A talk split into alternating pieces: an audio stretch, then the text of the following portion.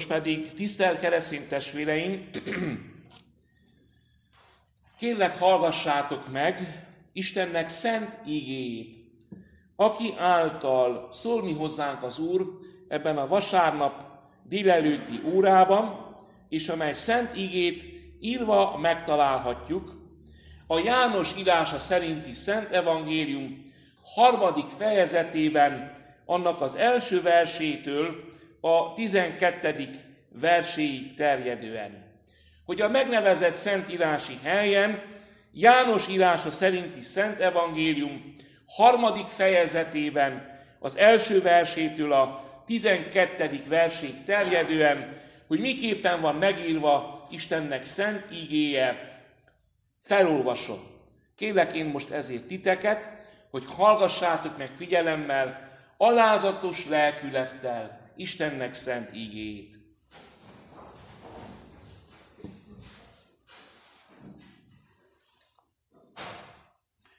Volt a farizeusok között egy Nikodémus nevű ember, a zsidók egyik vezető embere. Ő egy éjjel elment Jézushoz, és így szólt hozzá: Mester, tudjuk, hogy Istentől jöttél tanítóul, mert senki sem képes megtenni azokat a jeleket, amelyeket te teszel, ha csak nincs vele az Isten. Jézus így válaszolt: Bizony-bizony mondom néked, ha valaki nem születik újonnan, nem láthatja meg az Isten országát. Nikodémus ezt kérdezte tőle: Hogyan születhetik az ember, amikor vén? Bemehet anyja méhébe, és megszülethetik ismét? Jézus így felelt: Bizony-bizony mondom neked, ha valaki nem születik víztől és lélektől, nem mehet be az Isten országába.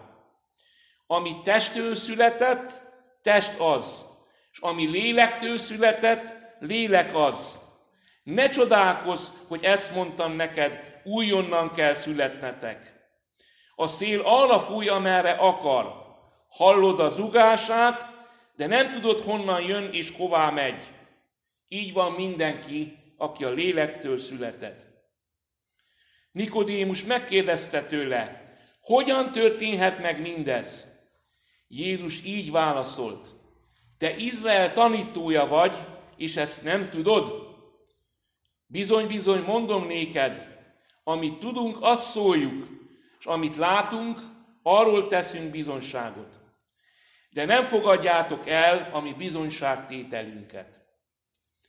Bizony-bizony mondom néked, amit tudunk, azt szóljuk, és amit láttunk, arról teszünk bizonyságot.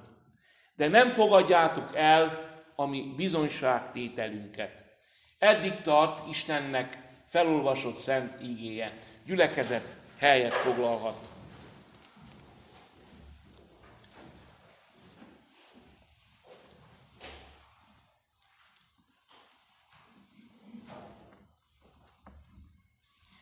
Szeretettel köszöntelek, kedves testvéreim! Egy hét hiányzás után folytatnám a sorozatunkat, amit mi elkezdtünk, amit együttesen döntöttünk el, még júniusban, Krisztusban megújult, visszaállított élet.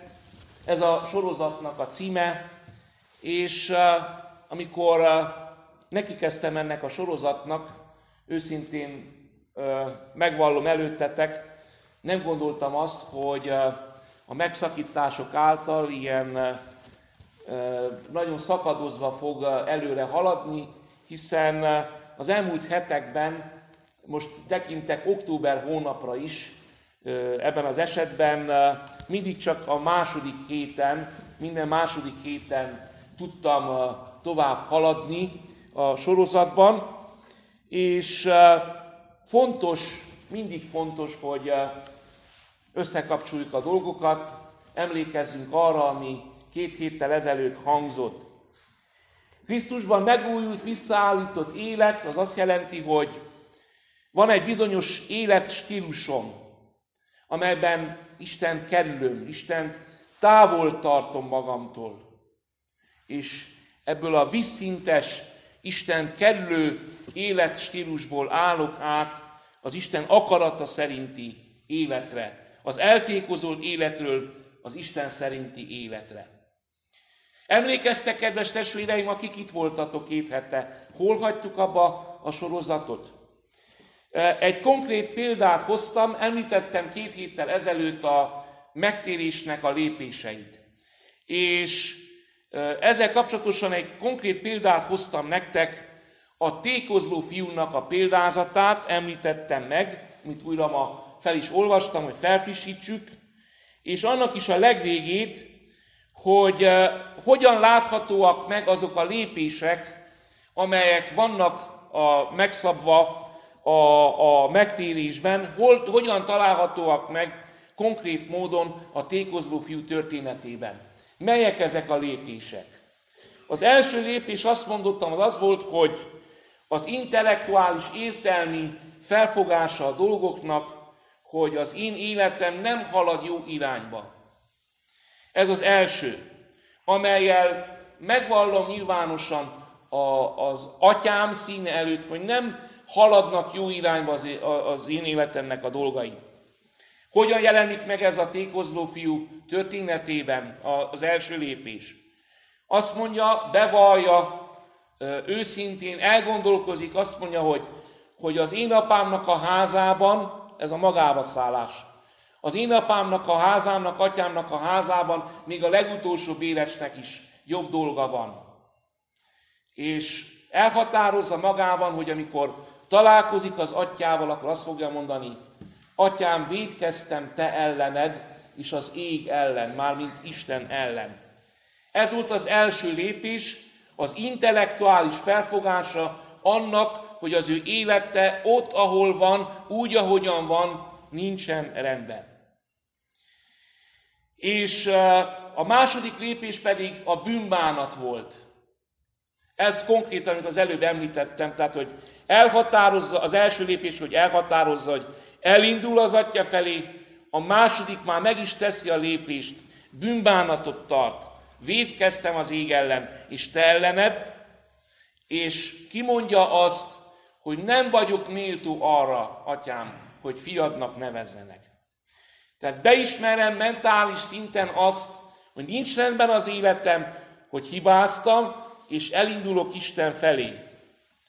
A második lépés, tehát egy érzelmi beleegyezés, amely megbánásban nyilvánul meg, hogy valaki ellen véthettem Isten ellen, véthetek ember ellen. És ezért mondja az apjának, hogy nem vagyok méltó arra, hogy fiadnak nevezzenek. A harmadik lépés pedig, itt egy kicsit mondottam a múltkor is, a szekér megelőzte a lovakat, hiszen a harmadik lépés volt a tékozló fiú esetében, előbbre jött, mert magában megbánta, végiggondolta, és aztán elindult. És a bűnbánat maradt legutoljára. Tehát a harmadik lépés, hogy elindul az ő atya felé, az előbbre került.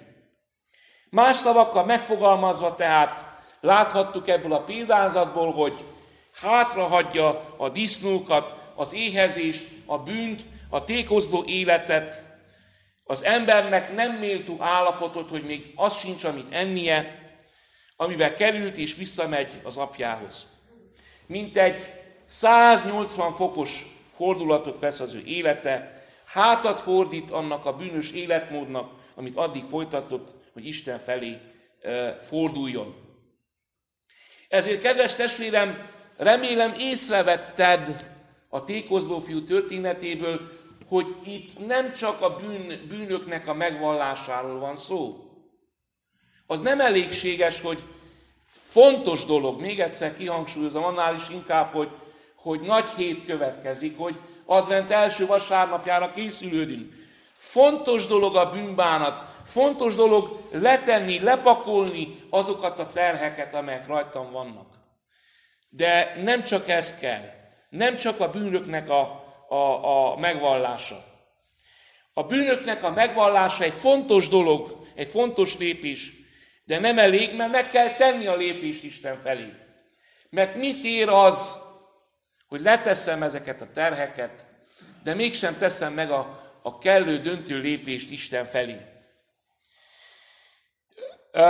Említettem a múlt alkalommal azt a példát, amit én is saját fülemmel hallottam, amikor az egyik katolikus, római katolikus plébános testvérem panaszkodott arról, hogy ugye tehát a katolikus egyháznak a szertartása szerint addig nem áldozhat senki, vagyis vehet úrvacsorát, ameddig nem vesz részt gyóntatáson, vagyis nem vallja meg a bűneit.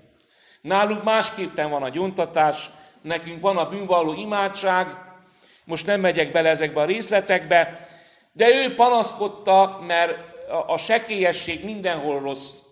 Ő panaszkodta, hogy az egyik gyülekezetben, ahol szolgált, hogy készültek az idősebb asszonytestvérek az áldozásra, és ennek követelménye a gyóntatás, és csak azért mentek gyónni, nem azért, mert őszintén megbánták a bűneiket, hanem azért, mert hogy kötelező része, és semmiféle bűnbánatot úgymond nem tanúsítottak. Miért mondom ezt? Ő mondta ezt, mert utána ugyanúgy folytatták azt a sekélyes életmódot, amit azelőtt is folytattak. Folytatták például, mesélte a pletykasságukat. Tehát nem elég a bűnvallás, a sekélyes bűnvallás, ha csak annál maradok meg, mert fel kellene hagyjak azzal az életmódommal, amelyet addig folytattam. Említettem azt is, ismételten felhozom a példát, hogy Jézus, amikor megszabadítja a parázna asszonyt, ugye tudjuk a történetet, hogy meg akarják kövezni, és Jézus az ő szavaival elűzi azokat, akik meg akarják kövezni az akkori szabályok szerint ezt a parázna asszonyt. Azt kérdezi azoktól, akik meg akarják kövezni, hogy az dobjon rá követ, akinek nincs egyetlen bűne sem, és ennek hatására elmennek. Nem is erre szeretném most kihelyezni a hangsúlyt, hanem arra, amit Jézus utána mond. Mert azt mondja ennek az asszonynak, mert itt van a lényeg, megbocsátattak a bűneid, de a végén azt mondja, eredj el, és többé ne vétkezzél, mert nem ér semmit a bűnbánattod, nem ér semmit, hogy a kukába dobod a bűneidet, leteszed azokat, de folytatod utána a bűnös életmódodat. A megtérés az azt jelenti, kedves testvéreim, hogy megállás, megtorpanás, átgondolás, valamilyen rossz életmódból újrakezdés, teljes megújulás, egy más irányba való haladás. Ez egy új kezdet, kedves testvéreim, amelyben rájössz arra, és egyszer csak minden ember rá fog jönni egyszer az életében arra, hogy szüksége van Istenre. Nem tudod úgy élni az életedet, hogy Isten kizárt belőle. Szükséged van Istenre. Látod azt is, hogy esetleg csődben van, vagy nincs a te életed. És tudod azt, hogy Isten nélkül egy teljes csődtömeg az életed. És 3, hozol egy határozatot, egy lépést arra, hogy teszel valamit az életeddel, ami teljesen ellentétbe fog állni azzal, amit eddig tettél, ami csődbe vitt eddig téged. Innen indul ki minden. Ez az első lépés. És lehet erre azt mondjátok, kedves testvéreim, hogy de jól van, tiszteletes úr, mi értjük ezt, mert eltetszett magyarázni, érthető ez. Mi ezt nagyon szeretnénk, vagy valaki személyesen, ezt nagyon szeretné megtenni, ezt a lépést, de nem tudom megtenni, nem tudjuk megtenni ezt a lépést. Megpróbáltam eddig is, akartam, de nem tudtam tovább lépni. És persze, hogy nem tudom megtenni. El is ismerem, hogy nem tudja, senki nem tudja megtenni egyedül ezt a lépést. Ezért van szükségünk Krisztusra. Ezért van szükséged Istenre a te életedben, kedves testvérem. Ezért mondja Pál apostol a Filipiekhez írott levelében, a 4. fejezetben. Figyeljétek meg ezt a verset, és tanuljátok meg, írjátok fel a szívetekre, és nézzétek meg a hasznát. Pál apostolnak Filipiekhez írott levele 4. fejezetéből idézek. Rövid vers, egymondatos. Mindenre van erőm Krisztusban, aki megerősít engem. Jegyezzük meg ezt az igét. Mindenre van erőm Krisztusban, aki engem megerősít. Mondhatnám más szavakkal is, semmire sincs erőm Krisztus nélkül, mert gyenge vagyok. Mert egyedül nagyon gyenge vagyok. Ezért van szükségem Istenre az én életemben. Ezért van szükséged Krisztusra, azért is, hogy megtedd a fontos lépést ő feléje. És azért is, hogy meg tud tartani azt a lépést, amit már megtettél. Tehát szükséged van Krisztusra, hogy elérd őt, hogy segítsen meg elérni őt, és szükséged van a helyreállítás után is, hogy megmaradj ő benne. A helyreállítás által állsz rá, ugye, úgy azt mondottam a kezdetek kezdetén, a vízszintes értékrendű életmódból, amelyben nincs Isten, eldobom magamtól, távol élek, amely által csődtömegé változik az én életem. Tehát ebből az életstílusból állok át a függőleges értékrendszerre, amelyben Isten nagyon is fontos részét képezi az én életemnek.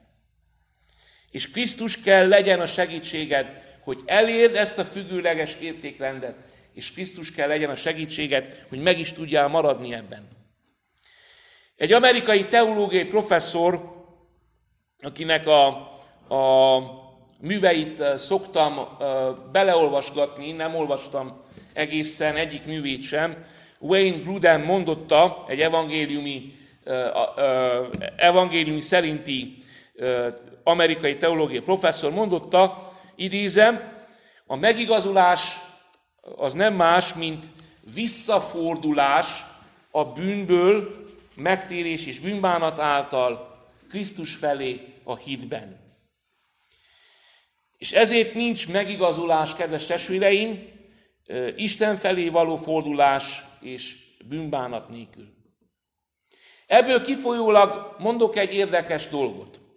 Ez egy belső dolog, lelkészi dolog. Úgy érzem, és ezt a gondolatot megerősítették más lelkész kollégák is, hogy a lelkipásztoroknak, most eltekintek attól, hogy milyen felekezetűek. A lelkipásztoroknak a gyülekezetekben nem történhet kellőképpen való lelki gondozás, ameddig az a lelkész nem látja át, nem ismeri meg, hogy mennyire sekélyes vagy kevésbé sekélyes valakinek az Istenhez kötődő élete. Avagy nagyon praktikusan fogalmazva, aki csak, értsétek most jól, nem bántani, távol álljon tőlem, hogy bántani akarnálak, aki csak ünnepi keresztényként éli meg az életét. Azon mit lehet segíteni, kérdezem tőletek. Nyilvánvalóan, hogy mindig az iránytáblát mutatom Isten felé, de akinek, most értsétek jól, akinek sekélyes az élete Istennel, és nem kapaszkodik nap mint nap ő bele. Nincsenek, hogy így fogalmazzak, Isten élményei, mert akiknek mély kapcsolata van Istennel, én még nem találkoztam olyan, hogy ne legyen Isten élménye, hogy ne érezte volna meg ilyen-olyan-amolyan lépéseiben Istennek a jelenlétét. Tehát akinek sekélyes az élete Istenben, vagy Isten által, aki csak nagyon távolról, vagy ünnepi keresztényként tekint önmagára, azon a lelkész sem tud tulajdonképpen segíteni. Miért? Mert egyedül Isten az, aki meg tudja változtatni az emberi életet. Én hiába mondom az illetőnek, hogy forduljon Isten felé, ha neki az ő élete távol van Istentől. Mert minden rossznak a gyökere innen indul ki, a szívből, a lélekből. És hogyha valaki nem kapaszkodik azon a szinten, amelyben kellene kapaszkodjon Istenbe, Nem tud a lelkész sem segíteni rajta, mert csak Isten tudja megváltoztatni az életünket. Ezért az áldott orvos közeleg, ugye, így énekeltük, a drága főpap Jézus, a szava a szívünket enyhíti meg, egyetlen üdvünk Jézus. Ő közelít hozzánk, ő ismer leginkább téged és engem, kedves testvérem. És az áldott orvosnak a legelső szava mi volt, drága testvéreim? Az, hogy térjetek meg, és higgyetek az evangéliumban. És ha tényleg azt akarod, hogy a te életed megváltozzon, innen indulsz ki, innen indulsz el, ez az első lépés, hogy belekapaszkodsz Istenben, hiszel ő benne, és Isten ezen hit által, és az ő belé való kapaszkodás által lassan-lassan meg tudja változtatni az életedet. Attól a pillanattól kezdve, hogy a bűnbánat és a megtérés ott lesz az életedben, nem te fogsz munkálkodni, mert te nem fogod tudni magadat megváltoztatni. Isten tudja azt megváltoztatni. Isten fogja elkezdeni a változást. Hogyan? Egy folyamat által, amit úgy szoktunk nevezni röviden, hogy újjászületés, amely a megtérésnek a gyümölcse és hatása által történik. Ezért jegyezd meg magadnak az ige mellé, amit az előbb idéztem, hogy mindenre van erőm Krisztusban, aki engem megerősít. Jegyezd meg egy egyszerű matematikai képletet, olyan, mint 1 + 1 = 2. És ez a képlet így hangzik.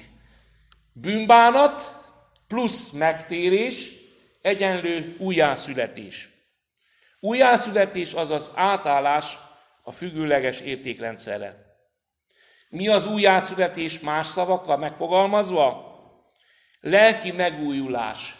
Isten akarata szerinti újjászületés. Ameddig ez nem történik meg a te életedben, addig mindig Isten ellenesen fogsz haladni. Addig minden egyéb fontos lesz, de Isten valahol tizedrendű lesz a te életedben.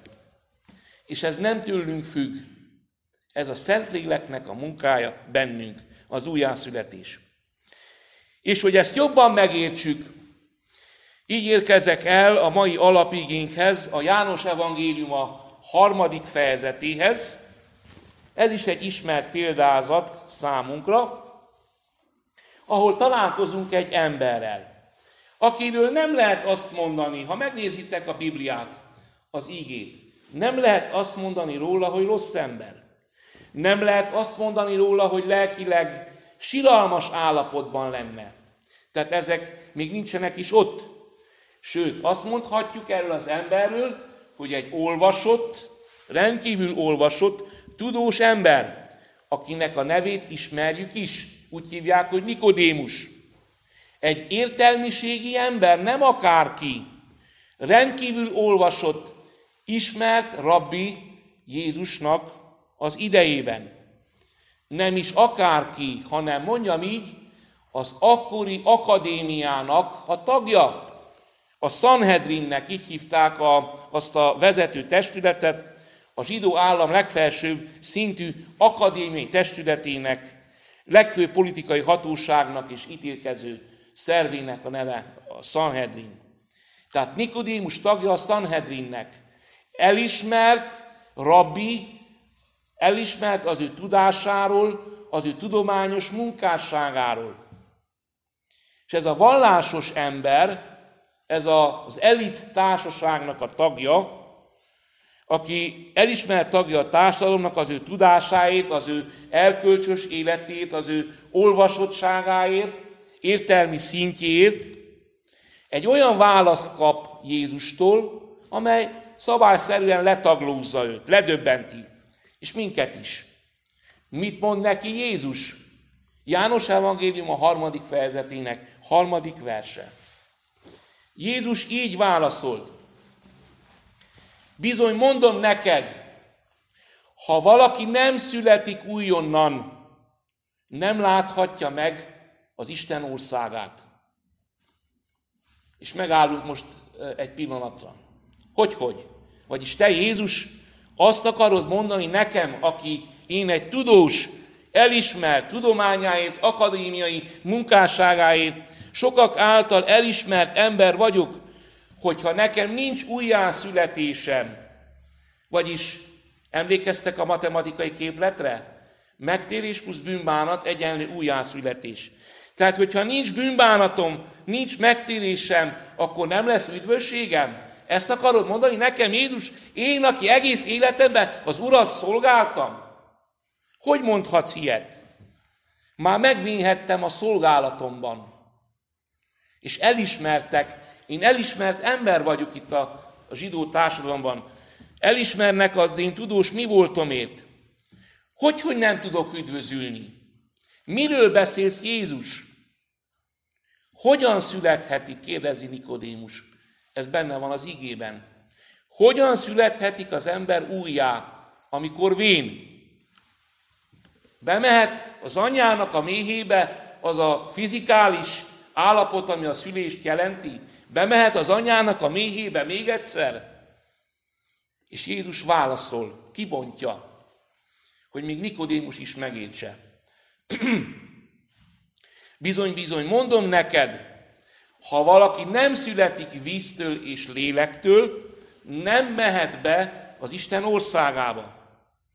Vagyis bűnbánat és megtérés nélkül zéró esélyed van Isten országára.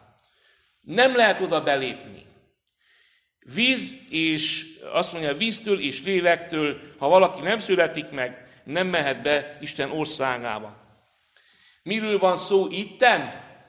A víznél természetesen nagyon sok teológus a keresztségre gondol és utal, ami helyes is. Ez a külső jegye a kereszténységnek, kereses vélemény, a keresztség, az Isten országához való tartozásnak. Ez a külső jegy megadatik nekünk, amikor megkeresztelnek, amikor elvittek a szüleink és megkereszteltek, vagyis külsőleg oda szántak Istennek.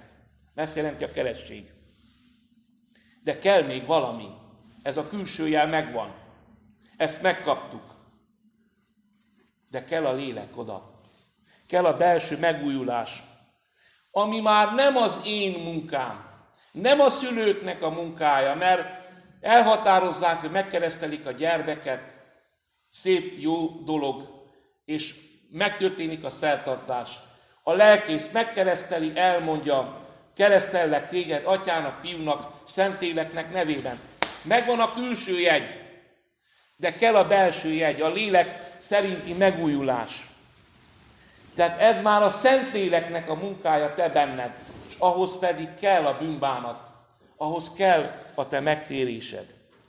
Bár külsőleg megkaptuk a jelt, hogy Istenhez tartozóknak szeretnének minket, ami hozzátartozóink, mégis belsőleg nincs meg bennünk a Szentlélek.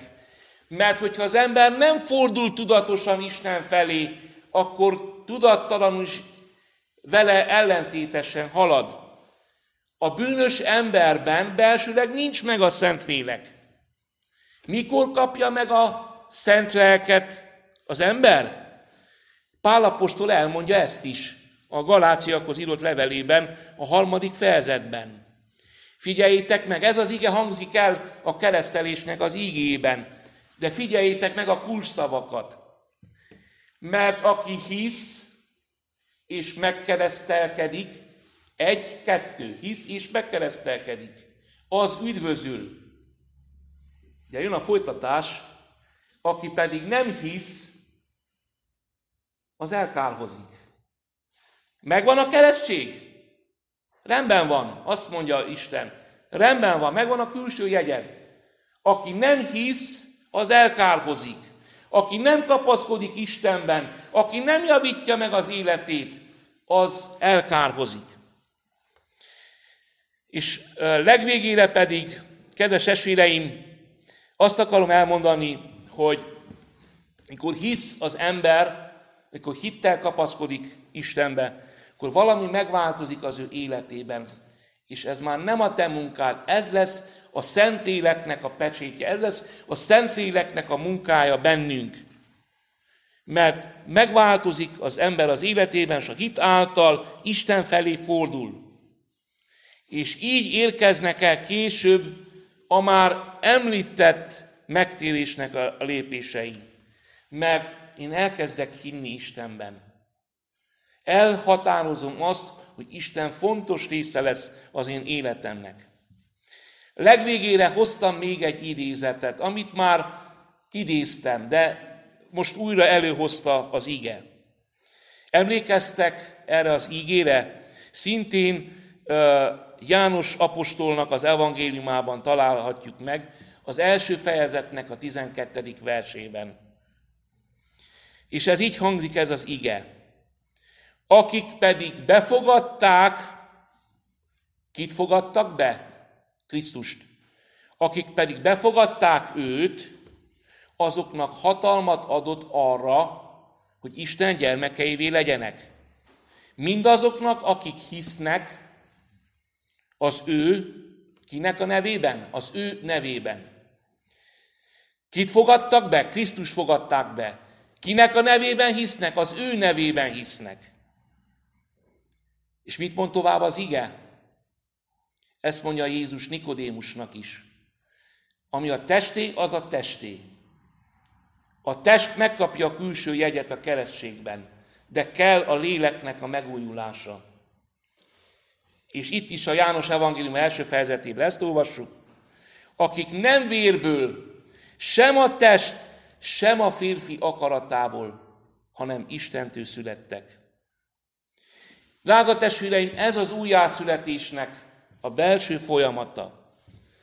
Te elkezded hinni Istenben. Te elkezded komolyan venni Istent a te életedben. És amikor te ezt megteszed, ezt a lépést, jön Isten a másik részéről, és jön a Szent Lelke által, és kezdi átrendezni úgy az életedet, hogy az Isten akarata szerint való legyen. Kezdi elvégezni azt a belső munkát, amit mi újjászületésnek nevezünk. Senki más nem tudja ezt elvégezni. Senki más nem tudja megújítani az életedet, csak Isten. Senki más nem tudja elvégezni ezt a belső munkálatot, mint maga a Szentlélek. Mert Isten küldi őt. És csak ő tud minket olyanná formálni, amilyen Isten akarja, hogy legyünk. Ezért a hit mindig megelőzi az újjászületésnek a lépését, és nem fordítva van.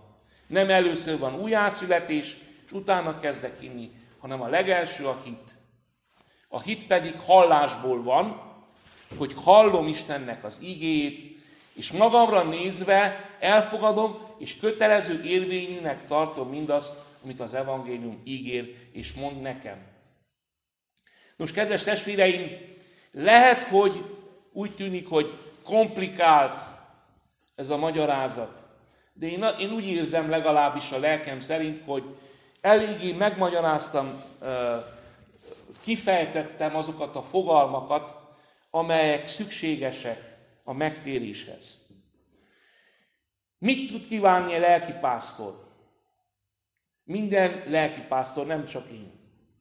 Mert csak ott van előrehaladás gyülekezeti szinten is, ahol tudatos keresztjének, emberek élnek, akik elhatározzák azt, hogy nekik van egy értékrendjük. És ez az értékrend, hozzáteszem, nagyon sok helyzetben segít meg. Akik megtapasztalták Istennek a jelenlétét az életükben, azok elmondhatják azt, hogy a legnehezebb pillanataikban is ott volt Isten velük. Akik Istenbe kapaszkodnak, azok elmondhatják azt. Akinek pedig nincs kapaszkodás, hanem csak úgy néha-néha gondol Istenre. Lásd, ünnepi kereszténység, húsvét és karácsony. Annak nincs sem Isten élménye, és amikor jönnek a nehézségek, akkor olyan lesz, mint amikor a tojást a falhoz vered, és végig folyik rajta. Nos, ezért kell a hit, kedves testvéreim. Ezért kell az Istenbe való kapaszkodás. Hogy Isten képes legyen arra az ő Szent Lelke által, hogy megváltoztassa az én életemet. Én ezért imádkozok a lelkemben, mert így lesz jövője minden gyülekezetnek. A tudattalan, a sekélyes kereszténységnek, kedves testvéreim, nincs jövője. Látjuk is egyébként, hogy kiürülnek a padjaink. Nem csak azért, mert sokat temetünk, hanem azért is, mert fontos megtenni ezt a lépést. És amikor megteszik az emberek ezt a lépést sokan, akkor minőségi változások állhatnak be egy-egy közösségben. Addig viszont, ameddig ez nem történik meg, addig nagyon-nagyon nehezen fog minden működni. Az egyház is, a személyes életem is, és a nehézségekben is nehezebben állom meg a helyemet. Ezért azt kívánom, kedves testvéreim, imádkozok ezért, hogy itt ebben a gyülekezetben is öntudatos, hitvalló keresztények éljenek, akikre mindig lehet számítani, mert Isten ezt várja el tőlünk, nem én, Isten várja ezt el tőlünk, és ezáltal térjen mindig Istennek az áldása mi reánk. Az Úr áldja meg ezt a mai igehirdetést is, és adjon lelki előrehaladást mindenkinek. Amen.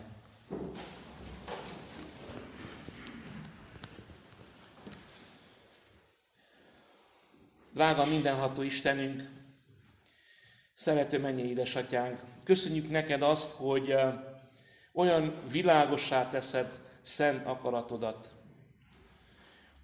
Olyan csodálatosan körülírod azokat a lépéseket, amelyeket meg kell tennünk. Hogy először is ott kell legyen a hit az életünkben. Másodszor ott kell legyen a tudatos elgondolása annak, hogy te nélküled semmivé válik az életünk. Harmadszor pedig meg kell alázzuk magunkat te előtted, bűnbánatot kell tartanunk. És nem utolsó sorban pedig negyedszer meg kell tegyük azt a lépést, amely által valóban öntudatos gyermekeid lehetünk. Uram, köszönjük neked, hogy ezt elméletileg ezt így leírod és megmutatod nekünk. Segíts meg minket a gyakorlati lépésekben is. Tudjuk, hogy van, aki elakadt ezen az úton, van, akinek nehéz, van, akinek esetleg meg nem vallott bűnei vannak, olyan bűnök, amelyek terhelik az ő lelkét és visszamaradnak a múltból. Uram, segíts meg minket, hogy egyrészt őszinte, tiszta életet élhessünk. Úgy, ahogyan te ezt elvárod tőlünk. Drága mindenható Istenünk, imádkozunk te hozzád az elkövetkező nagy hétért. Annak minden alkalmáért, a bűnbánati alkalmakért. Hiszük, Uram, hogy ennek is célja van abban, hogy közelebb kerüljünk te hozzád. Áld meg, Uram, mindenható Istenünk, az elkövetkező héti, nagy heti bűnbánati alkalmainkat. Úrvacsora vételünket advent első vasárnapján. Uram, kérünk, te áld meg az életünket. Nem csak ma, hanem holnap, és ezentúl, és örökkön örökké. Nem utolsó sorban, mindenható Urunk, imádkozunk ismételten te hozzád, gyászoló testvéreinkért. Uram, tudjuk azt, hogy földi életünkben sokféle vesztesség ér. Többek között az is, hogy életünk egy-egy bizonyos pillanatában el kell engedjük szeretteinknek a kezét. De Uram, úgy engedjük el az ő kezüket, hogy a te kezedbe tesszük le őket, és tudjuk, hogy ott a legjobb helyen vannak. Így ajánljuk kegyelmedbe előre ment már elköltözött testvéreinket is, akikről ma megemlékezünk, és nem csak azokról, akikről ma emlékezünk meg, hanem minden előre ment testvérünkről is. Uram, a te kezedbe helyezzük őket, és a te kezedbe helyezzük a mi sorsunkat is. Tudjuk azt, hogy a legjobb helyen ott van, a te kezedben a mi életünk is. Uram, segíts meg minket, hogy ne akarjunk kikívánkozni a te kezedből. Segíts meg, hogy beléd kapaszkodjunk életünk nehezebb pillanataiban is, örömteli pillanataiban is. Hogy megtapasztaljuk azt, hogy milyen jó nékünk, mint a madárfiókának a fészekben, a te atyai fészkedben megmaradni. Köszönjük neked az ígének a biztatását, bátorítását, és kérünk, te legyél mi velünk az elkövetkezőkben is. Drága Szent Fiadért, Jézus Krisztus Urunkért kérünk, hallgassál meg minket, hallgass meg könyörgésünket. Amen.